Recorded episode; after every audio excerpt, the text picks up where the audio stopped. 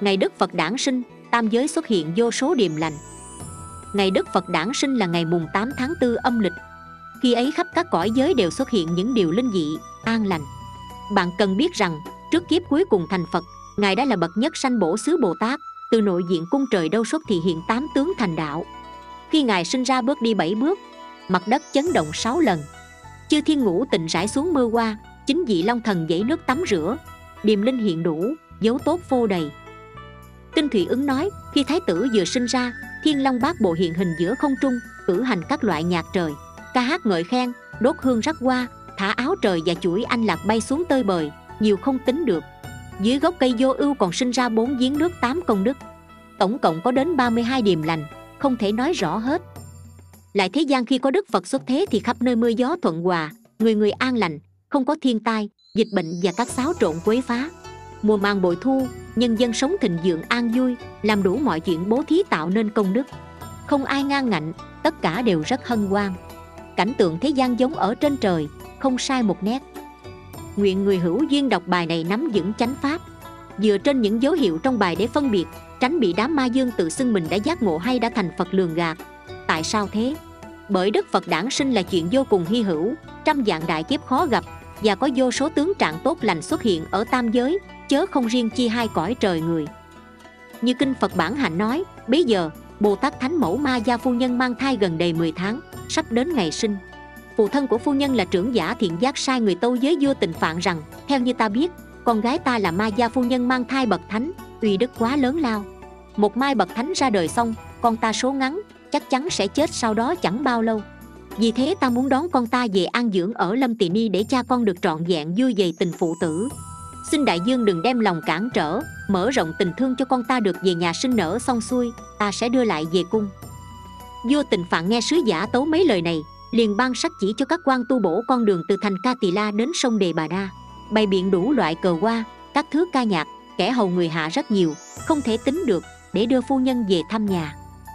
Kinh nhân quả nói, bồ tát ở trong thai sắp đầy 10 tháng, tay chân thân mình và các tướng tốt đều có đủ.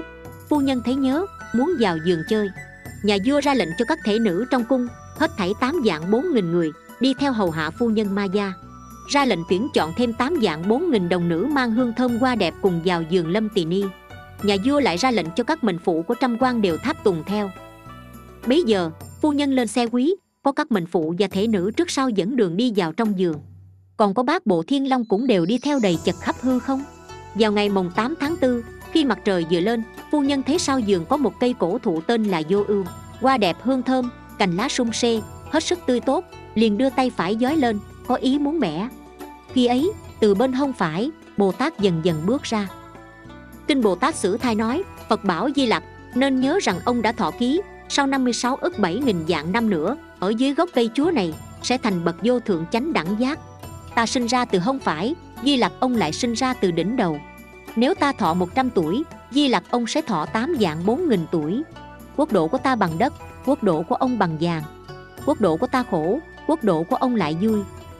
Lại nữa, kinh bồ tát bản hạnh nói bây giờ, bồ tát thấy mẹ ngài đứng dưới đất, đưa tay dưới bẻ cành cây. Từ trong bào thai, ngài giữ đúng chánh niệm, đứng lên trên bảo tọa. Những người mẹ của tất cả chúng sinh khác, khi sắp sinh con, thân thể đều đau đớn, chịu đựng khổ sở vô cùng. Luôn ngồi, luôn đứng không thể nào yên. Riêng mẹ của ngài lại vui vẻ, thản nhiên, thân thể cảm thấy khoan khoái. Lúc ấy, phu nhân ma gia đứng dưới đất, giói tay cầm cành cây ba la xoa rồi lập tức sinh hạ bồ tát. Đấy là sự kiện hy hữu của bồ tát, biểu hiện sau khi ngài thành phật, không hề lao nhọc, có khả năng nhổ phân tất cả mọi phiền não, chặt đứt tất cả mọi kết tập phiền não, giống như chặt đứt ngọn cây đa la, cuối cùng không thể mọc lại được. Pháp vô tướng, vô hình vô tái sinh ấy chính là điềm lành giảng sinh trước tiên của đức như lai. Lại nữa, tất cả chúng sinh do nỗi khổ vì sinh ra hành hạ, dù ở trong bào thai, vẫn di chuyển khắp nơi. Bồ tát không như thế, từ hông phải nhập vào, vẫn ở yên trong hông phải, không hề di chuyển. Lúc muốn sinh ra, lại từ hông phải sinh ra, không bị các nỗi khổ hành hạ.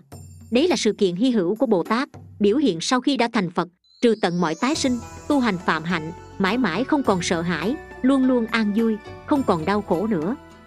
Lại nữa, khi bồ tát vừa từ thai mẹ, giữ đúng chánh niệm, theo không phải hạ sinh, đã phóng hào quang to lớn chiếu diệu khắp nơi. Đây là sự kiện hy hữu của bồ tát, biểu hiện sau khi đã thành phật. Ngài xé tung màn lưới vô minh tâm tối, bừng phát ra ánh hào quang trong sáng của trí tuệ bao la. Lại nữa, khi bồ tát vừa từ không phải sinh ra, thân thể của mẹ bồ tát vẫn bình an như trước, không hề biến đổi.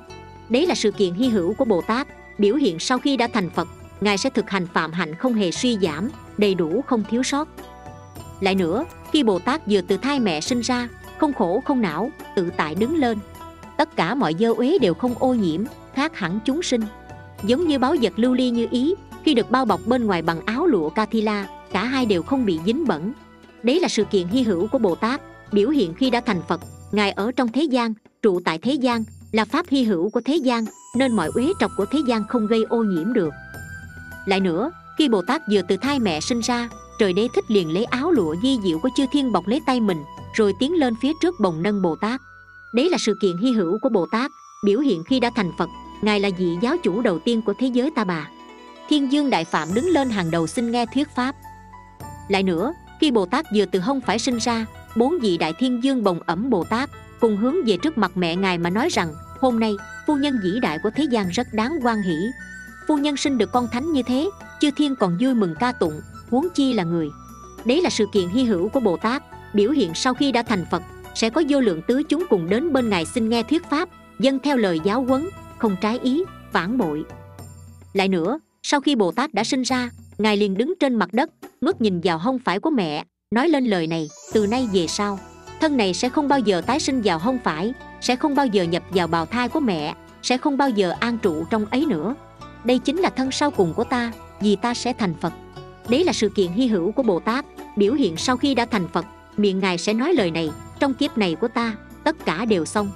Phạm hạnh đã lập, hạnh nguyện đã thành, không còn tái sinh. Ấy chính là điềm lành giảng sinh của đức như lai. Hơn nữa kinh niết bàn nói, khi bồ tát mới giáng sinh, ngài đều đi bảy bước khắp mười phương. Bồ tát mani bồ tát phú na và các đại tướng quỷ thần đều cầm tràng phan lọng quý rung động vô lượng vô biên thế giới sắc vàng rực rỡ tràn ngập hư không. Các long dương nang đà, bạc nang đà dùng thần thông tắm rửa thân mình bồ tát. Chư thiên hiện hình nghinh đón lễ bái. Vì tiên a tư đà chắp tay cung kính. Tuổi thanh xuân dứt bỏ dục vọng dễ dàng như nhổ bỏ nước bọt, không bị dục lạc thế gian mê hoặc. Khi xuất gia tu đạo lại hâm mộ chốn tịch lặng. Để đã phá tà kiến, ngài đã trải qua 6 năm tu khổ hạnh, hoàn toàn bình đẳng với chúng sinh như một không khác. Tâm thường nhập định, không hề tán loạn toàn thân chỉ thấy sắc tướng trang nghiêm. Mọi chỗ đi qua, gò đống đều bằng. Y phục cách thân bốn tấc, không chạm vào mình. Khi đi nhìn thẳng, không liếc hai bên, các thứ hái ăn, không mọc lại nữa. Ngay chỗ đứng ngồi cỏ chẳng lung lay. Vì dạy chúng sinh, nên đi thuyết pháp, tâm chẳng kiêu căng. Như kinh nhân quả nói, khi thái tử sinh ra, dưới gốc cây vô ưu cũng mọc lên bảy cành hoa sen bằng thất bảo, lớn như dành xe. Bồ tát liền ngã lên hoa sen, không có người nâng đỡ tự bước đi bảy bước kinh đại thiện quyền nói. Đi bảy bước là để ứng với thất giác chi, đưa tay lên và nói như sư tử rống, trong tất cả trời người, ta tôn quý nhất, hơn hết tất cả. Kể từ nay, vô lượng sinh tử đều chấm dứt. Khi thái tử nói xong lời này, bốn thiên dương liền lấy lụa trời bọc mình thái tử, bồng đặt trên khay quý. Trời đế thích cầm lọng quý, trời đại phạm cầm phất trần trắng cùng đứng hầu hai bên. Các long dương nang đà và ưu ba nang đà từ giữa hư không, phun nước trong lành thành một dòi ấm, một dòi mát tưới lên mình thái tử. Thân thái tử óng ánh sắc vàng, có 32 tướng tốt, phóng ra hào quang vĩ đại chiếu diệu khắp ba nghìn đại thiên thế giới. Nước ca duy la vệ nằm giữa ba nghìn mặt trời, mặt trăng và một dạng hai nghìn quốc độ. Lại nữa, luận trí độ có câu hỏi rằng, tại sao đức phật có sắc vàng? Đáp, nếu sắc ở bên vàng thì không sáng. Nay đem vàng hiện tại sánh với vàng thời đức phật, còn tại thế thì không sáng bằng. Vàng thời đức phật, còn tại thế sánh với vàng của diêm phù na thì không sáng bằng vàng của diêm phù na sánh với các vàng trong đường đi dưới biển lớn của chuyển luân dương thì không sánh bằng. Các vàng ấy sánh với núi vàng thì không sánh bằng. Núi vàng sáng với vàng của núi tu di thì không sánh bằng. Vàng của núi tu di sánh với vàng ở chuỗi anh lạc của chư thiên tam thập tam thì không sánh bằng. Vàng ở chuỗi anh lạc của chư thiên tam thập tam sánh với vàng của trời diệm ma thì không sánh bằng. Vàng của trời diệm ma sánh với vàng của trời đâu xuất đà thì không sánh bằng. Vàng của trời đâu xuất đà sánh với vàng của trời quá tự tại thì không sánh bằng vàng của trời quá tự tại sánh với vàng của trời tha quá tự tại thì không sánh bằng. Vàng của trời tha quá tự tại sánh với vàng trên thân bồ tát thì không sánh bằng. Sắc tuyệt diệu này gọi là tướng sắc vàng. Trích pháp uyển châu lâm.